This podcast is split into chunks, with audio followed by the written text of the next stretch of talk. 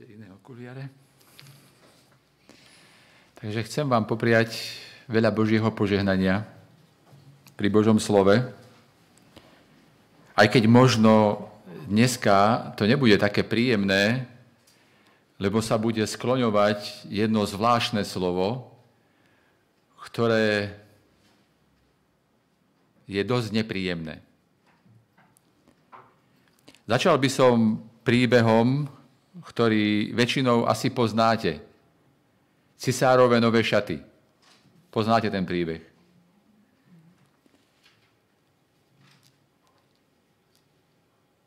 Tento príbeh je o dvoch krajčíroch, ktorí vymysleli taký zvláštny plán,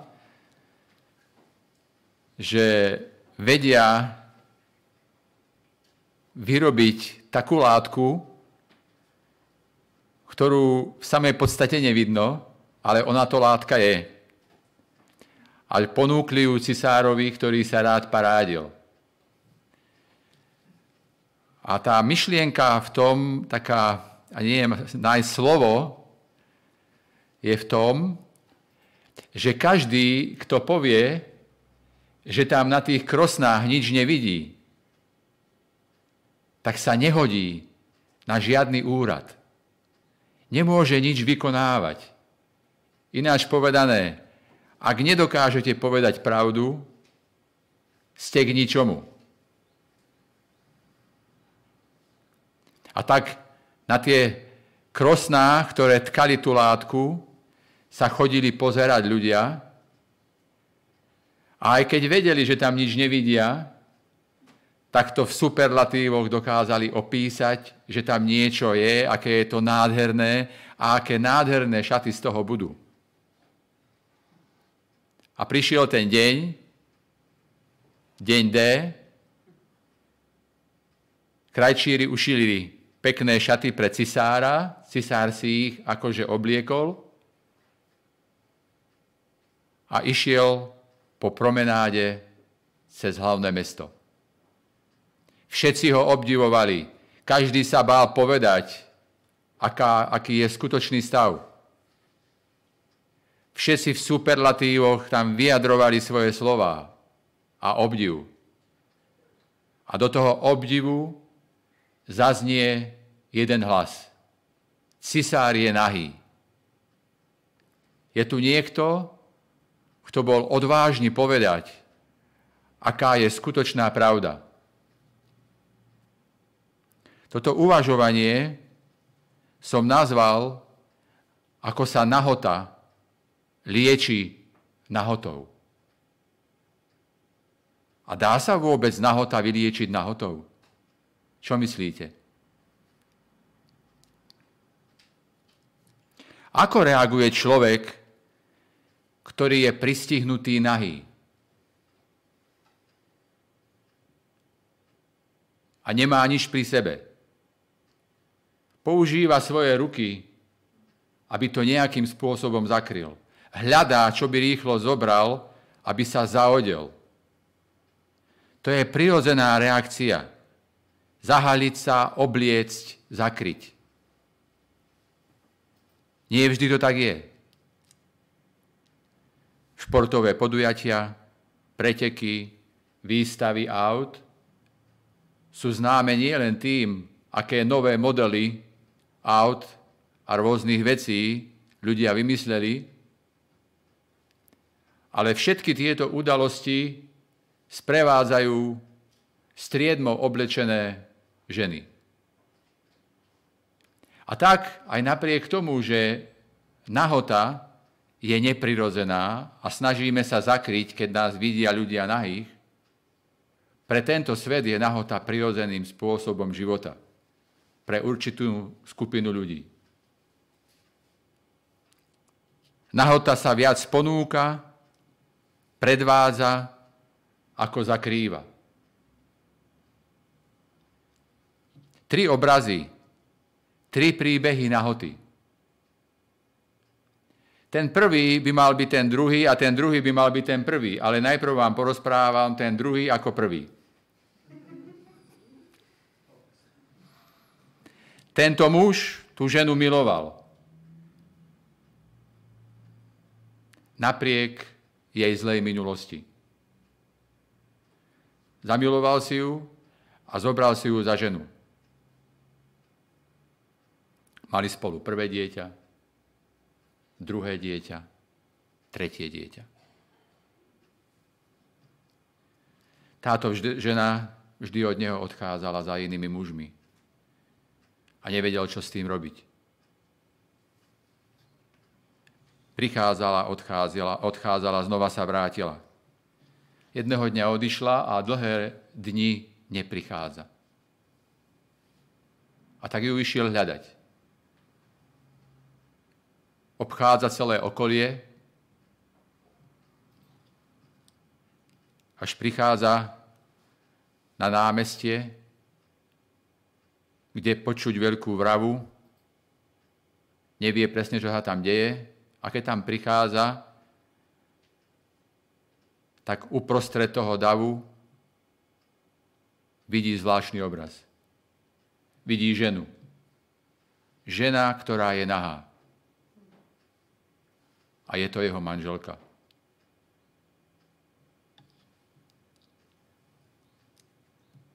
Na vyvýšenom mieste. Každý si ju obzerá. Je na predaj bude s nej otrokyňa, smilnica. Viete, o kom hovorím? Ten muž prichádza, vie, že cena otroka je 30 strieborných, ale má len 15. A tak dodá jačmeň až ban vína. Zo seba sníma svoj plášť a zahaľuje svoju manželku a berie si ju domov. Dáva to posledné, čo má. Už nemal 30 strieborných, mal len 15. A ostatné doplatil v naturáliách. A takto spoločne odchádzajú domov.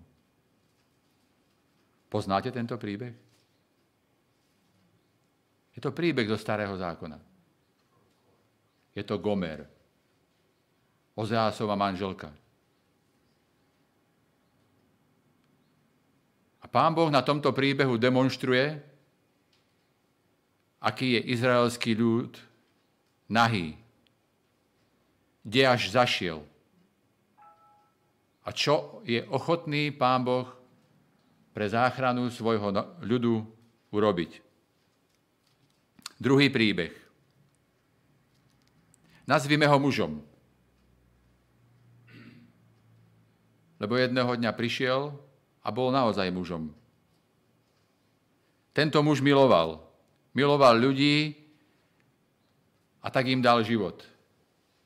Vytvoril ich z ničoho.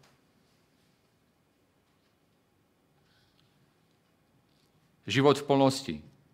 Boli stvorení dokonalí, aby sa mohli rozvíjať. Ich úlohou bolo tvoriť, množiť sa a spravovať zem. A mali zostať svojmu milému verný. Ale táto žena sa rozhodla ísť za iným mužom a počúvať iného muža. A vo chvíli, keď dala na jeho radu, a to zlé poradila aj svojmu mužovi, stalo sa niečo zvláštne. Zostali nahí. Celá tá svetosť, s ktorou bola, boli stvorení, bola preč. To prvé, čo robia, potrebujú si urobiť oblečenie. Viete, o kom hovorím? Je to Adam s Evou. Božie slovo nám hovorí, že vždy, keď odchádzame od Boha, keď sme neverní, v tej chvíli sa stávame nahými. Všetko sme stratili. Nič nemáme.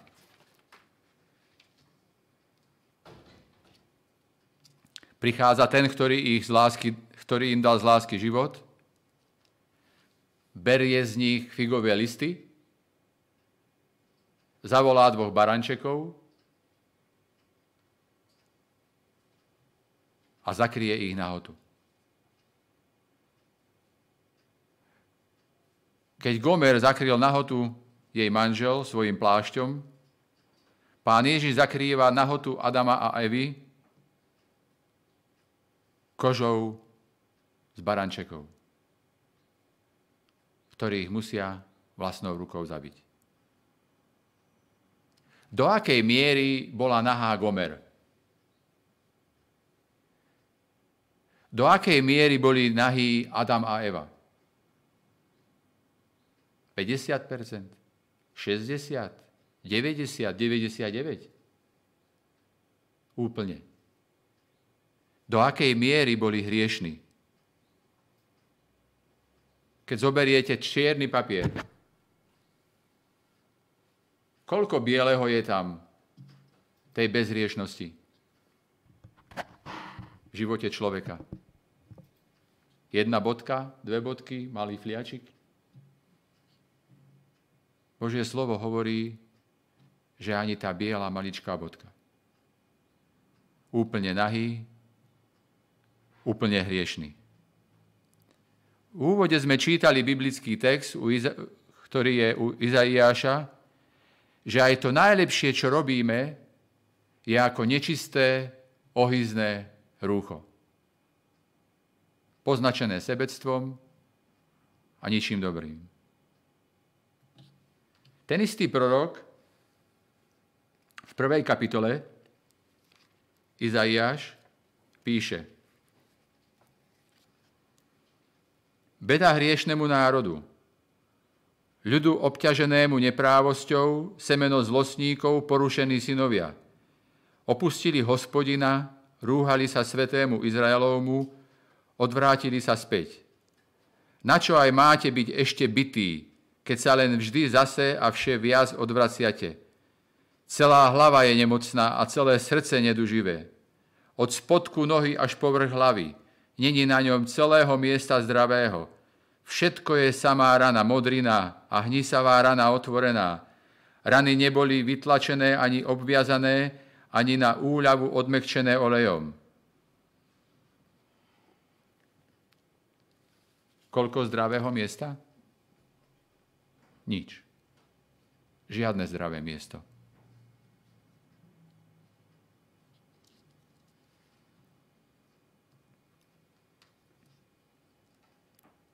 Jedna z najznámejších kníh biskupa Rileho, ktorá má názov Svetosť, sa začína týmito výstižnými slovami.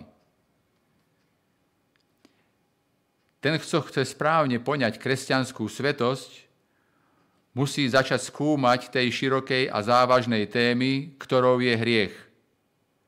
Kto chce stavať do výšky, musí začať kopaním do hĺbky. Chyba v tomto bode spôsobuje najviac škôd. Za nesprávnymi predstavami o svetosti je väčšinou zlý pohľad na ľudskú skazenosť. Bez najmenších výčitiek začínam toto pojednanie o svetosti niekoľkými jednoduchými faktami o hriechu – Holá pravda je taká, že správne pochopenie hriechu je koreňom celého kresťanstva, prinášajúceho spásu. Bez neho sú témy ako ospravedlnenie, obrátenie, posvetenie iba prázdnymi slovami, ktoré nedávajú žiaden zmysel.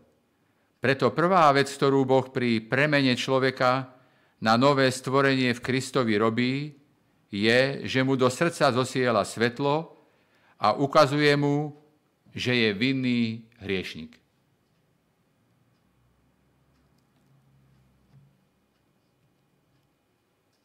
To prvé, čo potrebujeme poznať ako veriaci ľudia, alebo aj ako neveriaci, že sme v situácii nie zlej, trochu narušenej, ale veľmi kritickej. Aby sme hriech nazvali správnym menom. Aby sme poznali hriešnosť hriechu. Problém nahoty. Čo všetko sme stratili, keď Adam s Evou prestali byť Pánu Bohu verní. Ján 1. kapitola 9.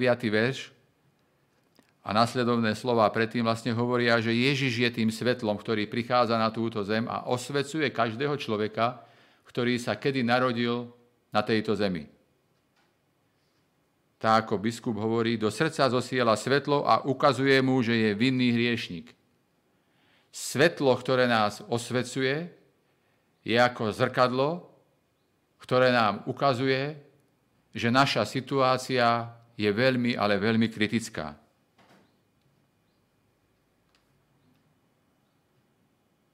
Iba keď si uvedomujeme, či začneme si uvedomovať, kým sme boli, nie sme sa stali kresťanmi, alebo čím by sme prirodzene boli bývali, keby sme neboli kresťanmi, začneme na skutočnosti, že sme nové stvorenie v Kristovi, vnímať niečo nesmierne vznešené. Väčšina kresťanov nevie, že ich situácia je závažná a kritická. Veria v Boha, vyznávajú Ježiša Krista, ale neveria, že je to až tak zlé. Tí králi a tí kňazi, presne tak ako ten cisár, sú nahy. Ale nevedia o tom. To je posolstvo do Laudicei. Problém není v tom, že sú nahy. Nahý človek sa dá obliecť. Ale horšie je to, keď neviem, že som nahý. Keď neviem, v akej som situácii.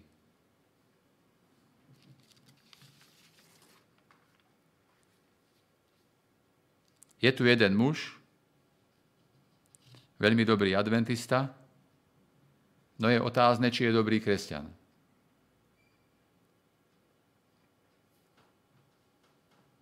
Všetci ho poznáte. Ale nikdy vo vašom zbore nebol. Ale poznáte ho. Bol to veľmi odsudzovačný človek ohováral druhých ľudí, súdil, posudzoval bratov a sestry. Zbieral o nich informácie a na to bol expert. Takto žil 15 rokov. Pravidelne chodil na bohoslužby, zastával rôzne funkcie zborové a relatívne to bol celkom dobrý morálny človek. V biblickom komentári sa ale dočítate tieto veci. Izaiáš odsudzoval hriechy ostatných ľudí. No teraz vidí, že on sám stojí z oči voči rovnakému odsúdeniu, ako prenášal na svojich bratov a sestry. Vo svojom uctievaní Boha bol spokojný s chladnými obradmi bez života. Bol nahý a nevedel o tom. A takýmto spôsobom žil 15 rokov. Po svojom krste, to môžeme povedať.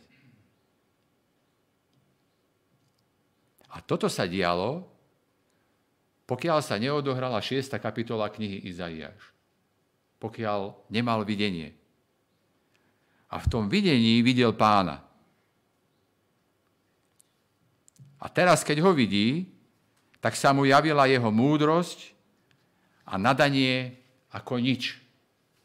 Ako Pavol Apoštol hovorí, ako smeti.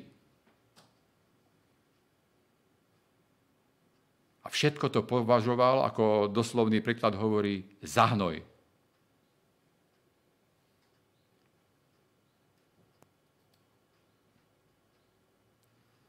Keď pohliadol na majestátnosť Božej slávy, videl, aký bol nehodný pre posvetnú službu.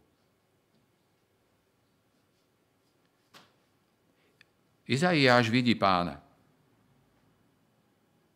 Keď vidí pána, tak v jeho živote sa niečo deje. V jeho vnútri prežíva boj. To je presne to, čo hovorí Evangelium Jána. 1. kapitola 9. verš. Ježiš je tým svetlom, ktorý osvecuje každého človeka, ktorý prichádza na túto zem. A keď ho osvieti, tak prežije presne to, čo Izaiáš. Vidí tú svetosť, vidí Boha, vidí Ježiša Krista v tom majestáte A keby tu nebola Božia milosť, tak by všetci zhoreli. Ježiš je tým svetlom a Ježiš sa mu zjavuje. Reakcia Izaiáša? Bedami. Po 15 rokov konečne vidí svoj stav, vidí svoju nahotu. Vždy, keď zahliadnem pána Ježiša Krista skrze Božie slovo, skrze skúsenosť nejakého človeka. Keď ma Ježiš osvieti, tak sa môžem rozhodnúť, aby v mojom živote nastal proces zmeny, ale zostane, alebo zostanem v situácii, v ktorej som a zatvrdím svoje srdce. Ježiš je tým slovom, Božie slovo je Ježiš je tým svetlom a Božie slovo je tým svetlom. A keď ukáže moju nahotu, tak potom bere svoj plášť pán Ježiš a zakrýva ma ním. Vždy, keď mu to dovolíme, zakrýva moju nahotu. Izaiáš 6. kapitola 5. verš hovorí, to je reakcia Izaiáša. Som človek nečistých perí a bývam uprostred ľudí nečistých perí. On nepovie, bývam uprostred ľudí nečistých perí a ja som nečistých perí. On povie, že najprv ja, ja som ten prvý, ktorý je nečistý. A potom sú tu moji bratia a sestry, ktorí sú nečistí. Sme nahí, ja prvý potrebujem obliecť a potom moji bratia a sestry. Nikdy nie je naopak. Lebo sám sa vidím väčší hriešník ako tí druhí.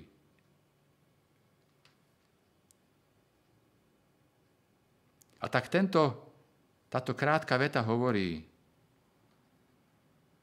všetci sme nahy. Všetci sme nečistých perí. Najprv ja a potom tí druhí potrebujú zakryť, obliecť.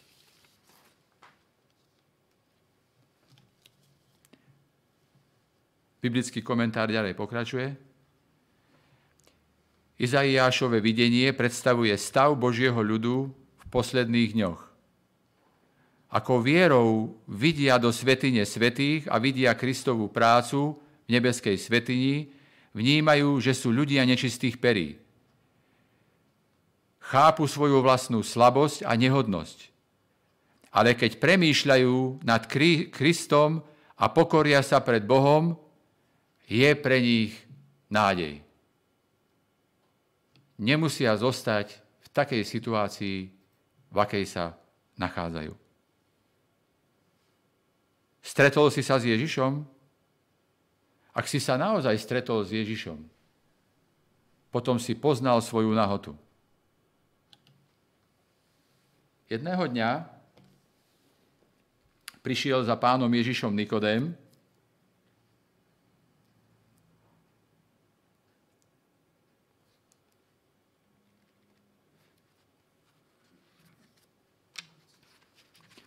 práve v tej knihe, ktorú sme spomínali, ten, ktorý prichádza, sa môžete dočítať.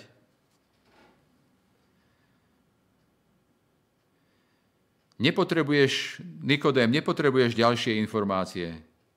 To, čo potrebuješ, je duchovné znovu zrodenie. Nemôžeš porozumieť nebeským zákonitostiam, kým sa tvoje srdce neobnoví a nepríjmeš nový život od Boha. Ak u teba nenastane táto zmena, nemá význam hovoriť o mojom poslaní a moci. Nikodém bol otrasený. Načúval Jánovi Krstiteľovi, ako káže o potrebe pokánia a krstu. Súhlasil s tým, že ľudia majú veľké predsudky a mali záujem o duchovné veci. Vôbec mu to ale neprišlo na myseľ, že by sa to mohlo týkať aj jeho samotného. Bol prísny farizej, ktorý si zakladal na svojich dobrých skutkoch a správnom konaní. Nemohol si vôbec predstaviť, že by nebol dostatočne svetý a nemal podiel na Božom kráľovstve.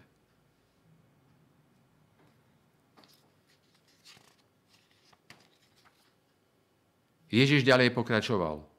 Čo sa, narodila z tela, čo sa narodila z tela, je telo. A čo sa, čo sa narodilo z ducha, je duch.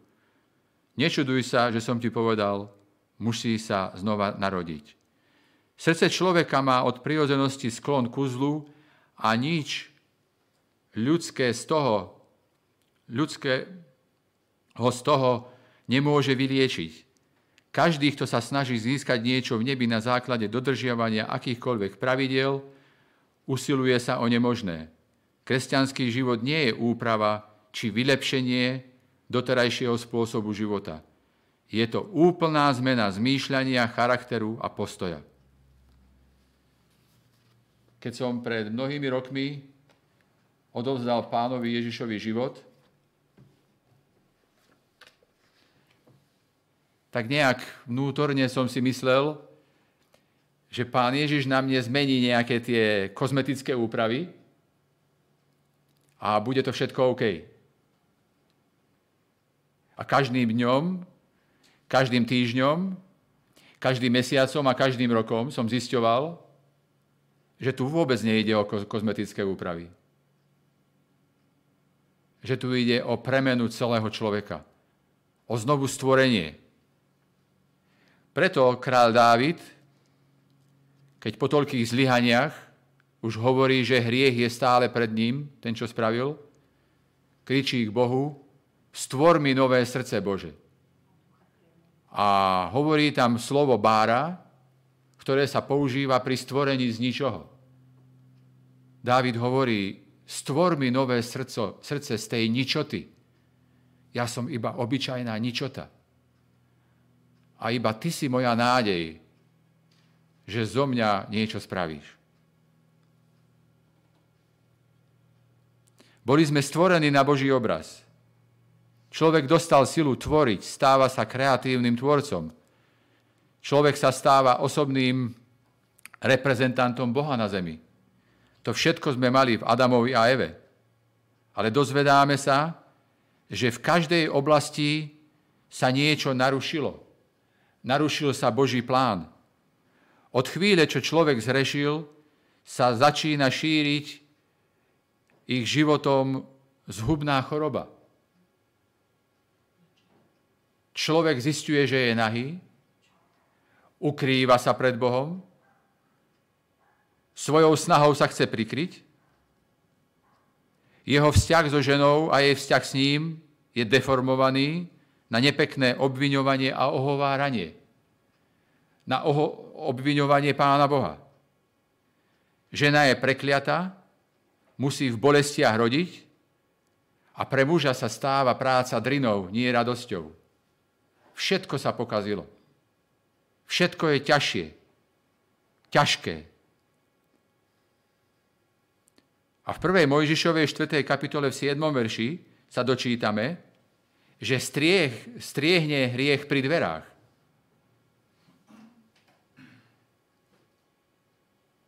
Tam striehne na Kaina a dnes striehne na každého jedného z nás.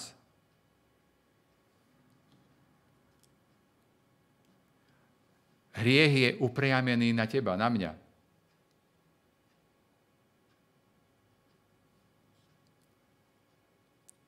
Hriech a jeho žiadostivosť. Hriech ako divé zviera, ktoré striehne na svoju obeď, aby sa na ňu vrhol a roztrhal svoju obeď. A tou obeťou sme my. Pavol hovorí, že sme pod hriechom ako otroci. nevieme sa z neho vymaniť. Hovorí o hriechu, ako by prebral na seba akúsi osobnú charakteristiku. A dôsledok toho všetkého je bezmocnosť človeka. Pavol hovorí, ráno sa rozhodnem robiť dobre a večer zistujem, že som ni- nič z toho nenaplnil. Pavol hovorí, aj pri tej silnej vôli robiť dobro, robím iba zlo. Robím zlo, ktoré nechcem. A potom kričí, kto mi pomôže? Pavol, ktorý bol pyšný na svoj minulý život, na svoj pôvod, na to, že študoval pri nohách Gamaliela, na, na, na to, že ovládal Božie slovo. Že ľuďom Božie slovo vysvetľoval. A keď sa stretne s Ježišom, a keď ho to svetlo osvieti a pochopí, o čom je život s Bohom, je bezradný.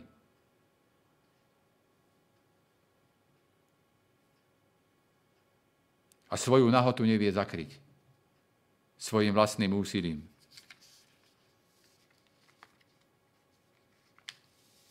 A do toho výkriku povie, len v Ježišovi Kristovi môžem zvíťaziť. V nikom inom. On mi dáva tú prvú, pravú slobodu. Pán Ježiš zobral svojich učeníkov troch a vyšiel na horu premenenia. Tam bol odiatý do slávy Božej. Učeníci boli fascinovaní. Bol tam Mojžiš a bol tam aj Eliáš. A keď schádza z vrchu, čo vidí? Posadnutého človeka. Posadnutého diablom. A tak sú tu dva obrazy. Je tu Ježiš ako človek premenený na Boží obraz, ktorý prišiel zachrániť človeka, premeneného na obraz satana. Toto je náš stav. Ellen Whiteová hovorí, pokiaľ žijeme v súlade s, jeho, s Ježišovou vôľou, prežívame ozajstnú slobodu. Keď voláme k Bohu a prosíme o vyslobodenie od zlých životných návykov, nečistých myšlienok, slov a činov, Ježiš naše prosby vypočuje pôsobením Ducha Svetého nás premieňa na svoj obraz a obnovuje tak ľudskú dôstojnosť. Lebo my sme ten Boží obraz stratili. A v Ježišovi Kristovi je nám ponúknutý naspäť. V inej stati Ellen Whiteová pokračuje. Pravdy obsiahnuté v písme môžeme chápať len vtedy, ak otvoríme svoju myseľ a srdce Duchu Svetému – vedecké chápanie a filozofie sú príliš obmedzené na to, aby nám umožnili porozumieť plánu záchrany človeka z hriechu. Spasenie môžeme pochopiť len na základe svojej skúsenosti. Iba človek, ktorý si úplne uvedomuje svoju hriešnosť a duchovnú biedu tohto sveta, môže doceniť veľkolepý význam spasiteľa Ježiša Krista.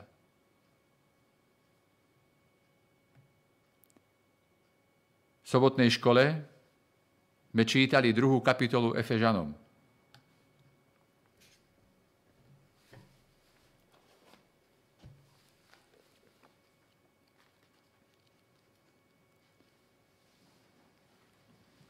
Kedy si ste boli mŕtvi, navždy odsúdení pre svoje hriechy, Šli ste spolu s davom a ako ostatní boli ste ponorení do hriechu. Poslúchali ste satana, veľké knieža mocnosti, čo sa rozprestiera nad svetom a doposiaľ pôsobí v ľuďoch, ktorí sa Bohu vspierajú. Práve takí sme boli aj my. Žili sme podľa vlastnej vôle, pre svoje vlastné sebecké záujmy a podliehali sme vášňam a nečistým myšlienkam. Boli sme zlí od počiatku, lebo sme sa už narodili so zlou povahou. A preto sme boli tak, ako ostatní, vystavení Božiemu hnevu a v liste Rimanom sa dočítame, že Božiemu odsúdeniu.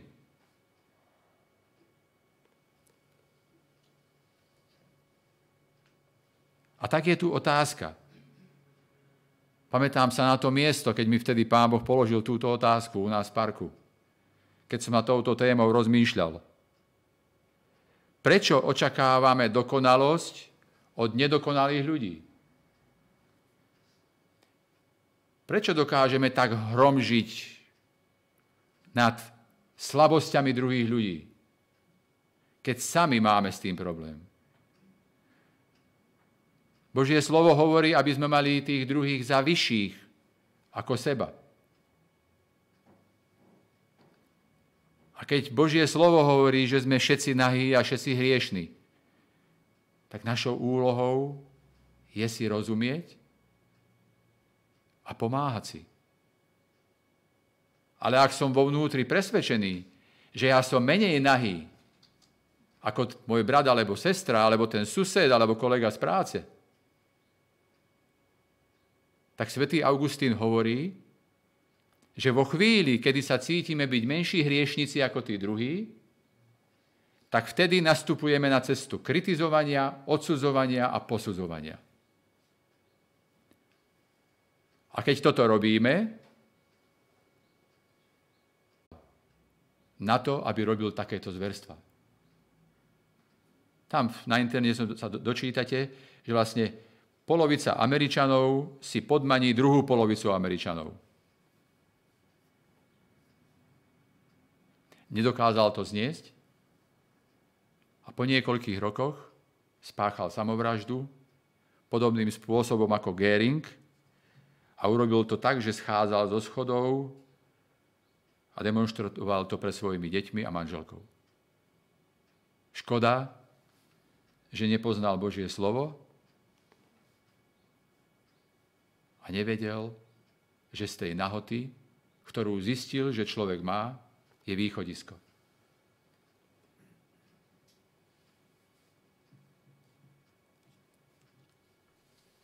Šimon bol vyliečený Ježišom Kristom a pozval pána Ježiša na hostinu. Pri tejto hostine Mária Magdaléna pomazala Ježišovi nohy a v tej chvíli, keď to robila, nie len Judáš a učeníci, ale aj samotný Šimón si vraví, keby si bol prorok, tak by si vedel, že ja som menší hriešník a toto je veľká hriešnica a niečo by si jej povedal. A pán Ježiš vyrozpráva príbeh o dvoch dlžníkoch a tam v tejto knihe sa dočítate, že pán Ježiš to urobil preto, aby presne ako Dávid sa usvedčil sám, aby sa Šimon takisto sám usvedčil do svojej pýchy.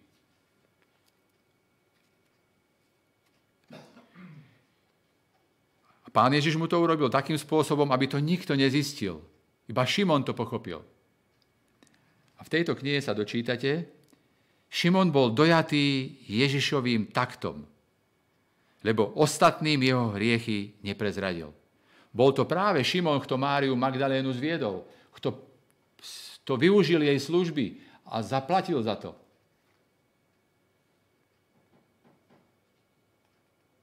Ježiš sa snažil odmekčiť Šimonovo srdce láskavosťou a ohľadu plnosťou a priviesť ho k pokániu, pretože vedel, ako by ho verejné pokarhanie zatvrdilo. Keď si Šimon uvedomil svoju hriešnosť, pochopil, že je Ježišovým veľkým dlžníkom a vyznal svoje hriechy. Z pyšného farizeja sa stal pokorný Ježišov učeník. Prežil presne v Ježišovej blízkosti, keď sa Ježiš kuň mu láskavo správa a taktne ho napomenie z riechu, to, čo prežil Izaiáš. Zažiarilo svetlo a Šimon prežil zmenu. A v tej chvíli Mária Magdaléna je menší hriešník ako ona. A on si to uvedomuje, že on je ten veľký dlžník. A toto si potrebujeme uvedomiť aj my.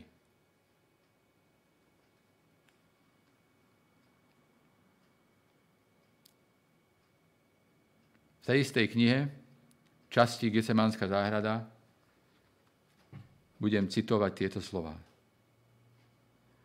Zoslabnutý Ježiš od nich znova odišiel a padol na zem. Nastal okamih, kedy sa rozhodovalo o budúcnosti sveta a osud ľudstva vysel na vlásku.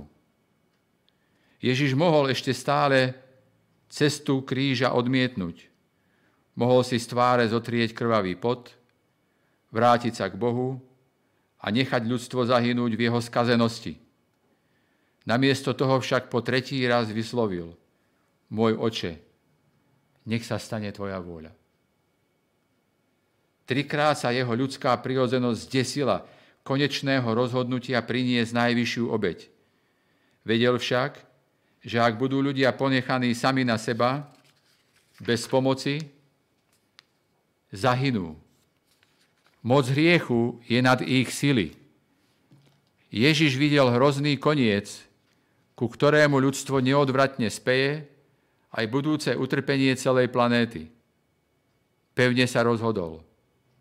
Svojho poslania sa nezriekne. V zápäti padol k zemi ako mŕtvy. V nebesiach zavládlo ticho.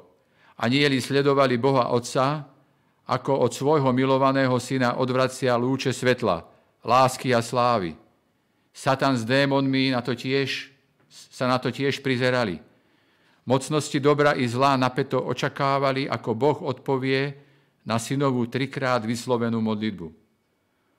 Odpovedou bol aniel zoslaný z neba, ktorý pristúpil k Ježišovi. Neprišiel od neho odňať kalich utrpenia, ale posilniť ho uistením o láske nebeského Otca. Ubezpečil Ježiša, že svojou smrťou zničí satanovo kráľovstvo a veľa ľudí zachráni pre väčnosť. Planéta Zem bude v určený čas odovzdaná ľuďom nasledujúcim Boha. Ježišova bole síce neskončila, ale rozplynula sa skľúčenosť i tieseň a na zakrvavenej tvári sa rozhostila úľava a pokoj. Znovu, znova si uvedomil, že žiadny iný človek nemôže vykonať to, čo on. Podstúpiť utrpenie a smrť za všetkých ľudí.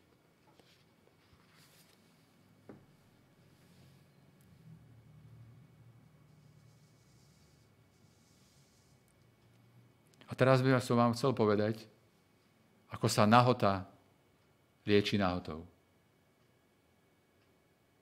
Nahota Gomer, nahota Adama a Evy a takisto aj naša nahota. Pietro de Rosa to nazýva veľkou ilúziou. A o tomto sa dočítate v knihe Temné pápežstvo v úvodnom predslove. A tá veľká ilúzia je v tom, že po niekoľkých sto rokoch sa kresťania rozhodli preto, aby bol nejaký symbol Ježišovej smrti. A tak najprv pán Ježiš nebol na kríži. Bol tam iba kríž. Časom tam bola ovečka, baranček. Asi v 5. alebo 6. storočí sa pán Ježiš dostáva už na kríž, na drevo. A takto ho znázorňujú. Ale vždy je zahalený odtiaľ až dolu. Až časom sa odvážia, ale aj teológovia dovolia, aby pán Ježiš bol na kríži a mal rúšku cez bedra. Ale nikto, nikto z umelcov a ani teológovia si nikdy nedovolili urobiť to rozhodnutie, aby pán Ježiš bol na kríži tak, ako v skutočnosti bol. A vy viete, ako bol. Tá rúška tam nebola. Na kríži bol úplne nahý odhalený. Každý, kto bol ukrižovaný, bol nahý.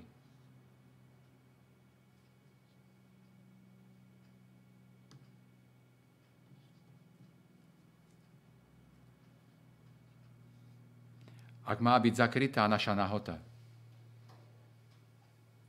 tak niekto sa musí vzdať oblečenia. Niekto sa musí vzdať plášťa.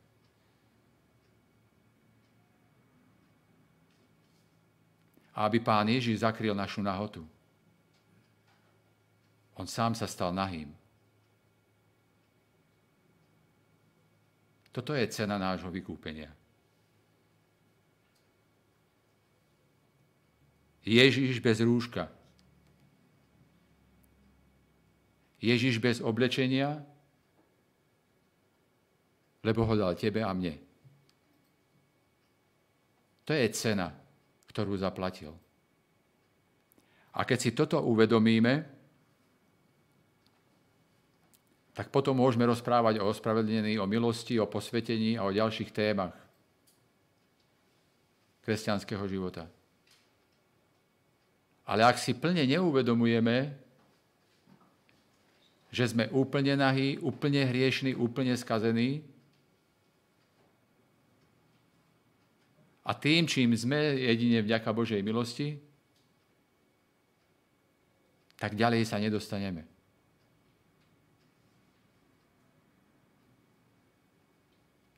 A k tomu treba veľkú pokoru a prijatie tejto skutočnosti, lebo veľakrát je to ťažké, lebo mnohí z nás nikdy nekradli, nezabíjali, nie sú žiadni kriminálnici, žijeme celkom morálny spôsob života, ale už tým, čo sa v našej hlave zrodí, a je veľa toho zlého, aj keď to nevykonáme, vieme, že máme veľmi vážny problém, lebo myšlienka, počne a potom porodí hriech. A ak určité veci nerobíme, a my ich nerobíme, tak je to iba vďaka Božej milosti, ktorá je tu ešte stále na tejto zemi, lebo Duch Svetý pôsobí. Není to z nás, to dobré a všetky dobré skutky, ktoré robíme, ako sme čítali čo Pavol Apoštol hovorí, to sú skutky, ktoré Ježišovi Kristovi Boh pre nás prichystal a ktoré v nás robí. Na toto pamätajme, že Pán Ježiš chce urobiť len jednu vec. Chce nás obliecť. A ponúka nám rúcho Kristovej spravodlivosti, jeho charakter, jeho svetosť. Pamätajme, že Pán Boh není len láska, ale Pán Boh je svetý. A to je jeho charakter. A to nám ponúka Ježišovi Kristovi. Není nič, čo by nám nebolo dané. Amen.